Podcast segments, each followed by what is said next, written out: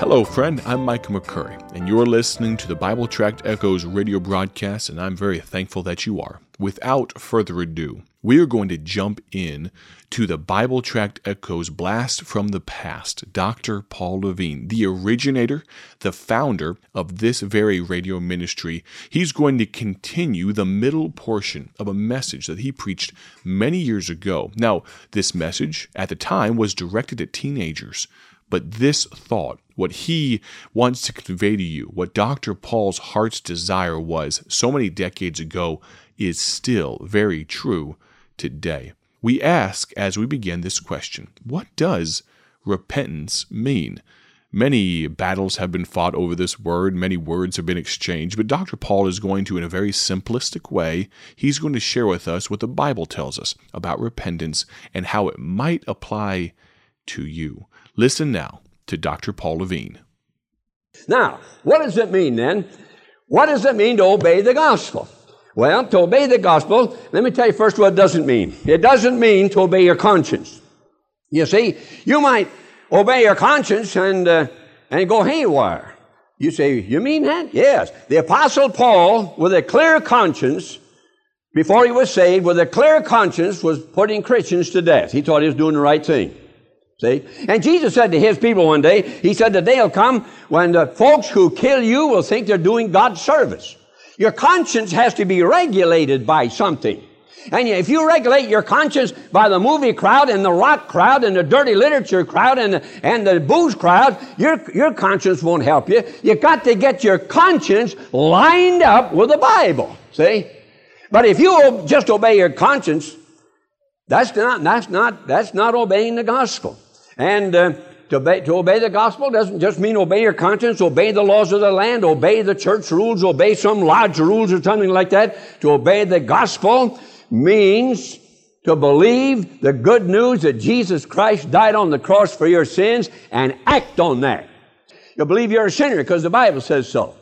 And you believe that Jesus Christ died on the cross, who his own self bare our sins in his own body on the tree. You believe that because God says so. And then believing the message of the gospel, you do something about it. What are you supposed to do? Well, there are two terms in the Bible. One term is the term repent. The other term is the term believe. If you really believe, you'll repent. If you really repent, you'll believe. What does it mean to repent? To repent means right about face. You're going this way to hell. You decide you're going to turn around and go this way to heaven. You're going to turn your back on sin and receive Jesus Christ and be saved. When you decide by an act of your will to receive Jesus Christ as your Lord and Savior, that's obeying the gospel. Now, what's going to be the end of those who will not obey the gospel? They'll wind up in hell. That's where they'll wind up. It's a horrible thing to think that even a teenager might die in their sins and be lost forever in hell. All right? Now, the Bible says, the Bible says, God commandeth all men everywhere to repent. That's Acts 17 50. That's a command. So you got to obey that command to be saved. You see? What shall be the end of them that obey not the gospel of our Lord Jesus Christ? The Bible speaks of repentance toward God and faith in our Lord Jesus Christ. Acts chapter 6 and verse 7 speaks of some priests who obeyed the gospel. See? Okay, now look. You may be good morally. You may have joined the church. You may be president of the Young People's Society back home. But unless you have, by an act of your will, turned from your sin, received Jesus Christ as your Lord and Savior, you haven't obeyed the gospel yet. See? You have to obey the gospel in order to be saved. Now, why is it that somebody would disobey the gospel and, re- and reject Jesus Christ? Well, number one, it might be because they don't, they say, ah, that's not for me. That might be for somebody else, but that's not for me. There was a girl here this year, one of our youth weeks. You know what she said? God won't forgive me. She didn't believe it was for her. God won't forgive me. I've been too wicked. A teenage girl has gone deep into sin, young folks, so deep into sin that she said, I've gone so far into sin, God won't forgive me. Yes, He will forgive you. I don't care who you are, what you've done, He'll forgive you, and the gospel is for you, for you. All right? Some folks uh, disobey the gospel because they don't like God. They got something against the giver. Or they call God a liar or for some other reason. Now, look, I want to get, I want to, I want to impress on you one thing now before we go. To obey the gospel, young people. Now, please get this. Understand this. To obey the gospel is not just simply to believe what the Bible says about Jesus Christ. You can believe everything the Bible says about Jesus Christ and die in your sins and go to hell. You see, you, uh, the Bible says, believe on the Lord Jesus Christ and thou shalt be saved. And unless, unless you understand what he's talking about, you say, well, I believe. I've always believed. See? You've heard folks say that, haven't you? Well, I've always believed. That's like a girl saying, I've always been engaged. Well, no, you haven't always been engaged. How many girls here tonight are engaged? Let's see your hands. Not even one? Oh, me. All right. Now, have you ever heard of a girl who says, Hey, you're not lying to me, are you, girls? Anybody, any girl engaged here? Put your hand up. Let me see. There's one. Any more? Hey, girlie, back there. Have you always been engaged? No. See, she hasn't always been engaged.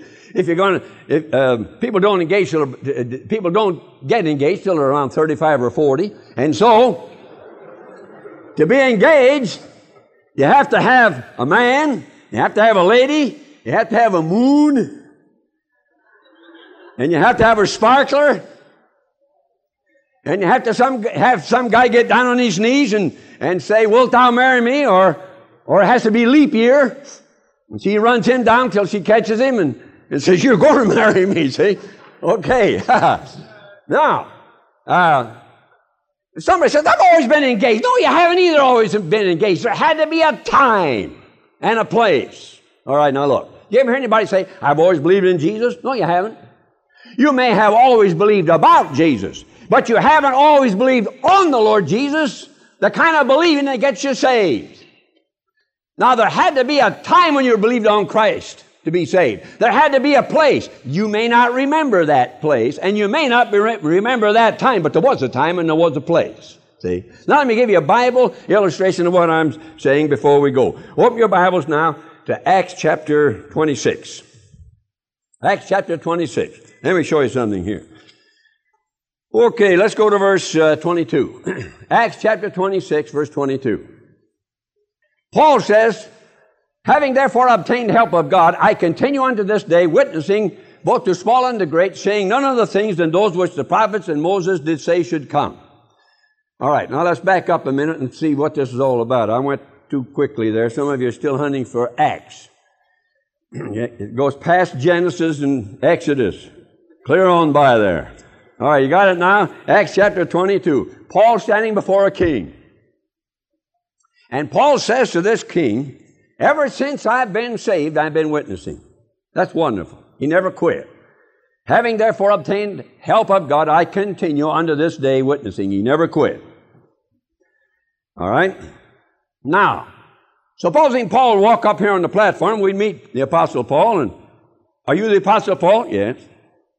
Did you uh, write about half the books of the Bible? Yes. Are you the Paul that they're talking about here in Acts chapter 26, verse 22? Paul says yes. And from the time you got saved, you've been witnessing? Yes. Tell us, Paul, what did you witness about? Did you have a New Testament? No, it didn't have a New Testament. It wasn't written yet. Well, if you didn't have a New Testament, what did you talk about? Did you talk about Jesus? Yes, talked about Jesus. What scripture did you use? Only scripture I had, I used the Old Testament. See? Now, let's get this straight. What did you say, Paul? Did you talk about Jesus when you witnessed? Yes. What scriptures you use? The Old Testament scriptures. All right, now watch this. He says, I have been witnessing both the small and the great, saying none other things than those which the prophets and Moses did say should come. Now, who are the prophets? Well, the Old Testament prophets. And Moses was a prophet. Now, here's the Apostle Paul talking about Jesus, and the scriptures that he uses are out of the Old Testament, the books of prophets, and the writings of Moses. Well, somebody says, what did those prophets say about Jesus? What did Moses say about Jesus? Well, he tells us, verse 23, look at it. Here, Number one, that Christ should suffer. Now, there you have the death of Jesus Christ on the cross for your sins and mine. What else? That he should be the first that should rise from the dead. That's the resurrection of Jesus Christ. Now, who said so? Moses said so. Who else said so? The prophet said so. Where did they say so? In the Old Testament. Number three, verse 23. Now, number three, not only that Christ should suffer and be raised again from the dead, but that he should show light unto the people and to the Gentiles. In other words, he'd be the Savior. All right. Now, I know you're a little groggy because you've been driving a long ways and all that, but wake up and sit up and perk up. Now, I want to show you something here. Paul said, I have been witnessing about what the prophets and Moses did say should come, that Christ would suffer, be raised from the dead, he'd be the Savior. Now, jump down to verse 27. Talking to this king. He says, King Agrippa, believest thou the prophets? You believe those prophets? And then he says, I know that thou believest. I know you believe these prophets. You see, King Agrippa was a Jew too. And evidently he knew something about the Old Testament. So the Apostle Paul says to King Agrippa, Do you believe those prophets? I know you do. Well, now look, young folks, if King Agrippa believed those prophets, what did he believe? He believed in the death of Christ. If he believed those prophets, he believed in the resurrection of Christ. You can find it in Isaiah 53. You can find it in, in, uh, in Psalm 22 and in many other places. If King Agrippa believed the prophets, he believed in the death of Christ, the resurrection of Christ, and that Christ was the Savior. Because that's what the prophets foretold and, and, and if he believed the prophets, that's what he believed. But notice something. Even though King Agrippa believed in the death of Christ, believed in the resurrection of Christ, and believed that Jesus Christ was the Savior, he was on his way to hell.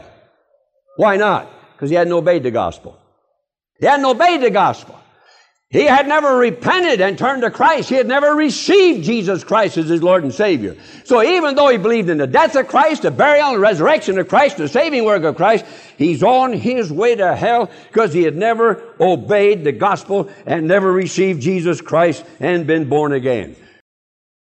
Friend, as Dr. Paul so eloquently put it, do you understand what Christ did for you?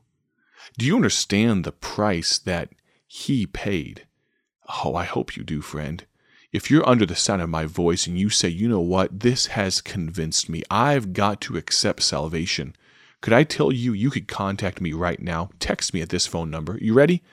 309 316 7240. That's 309 316 7240. If you're listening right now, please, please tune in tomorrow for the final installment of this powerful and impactful message from Dr. Paul Levine.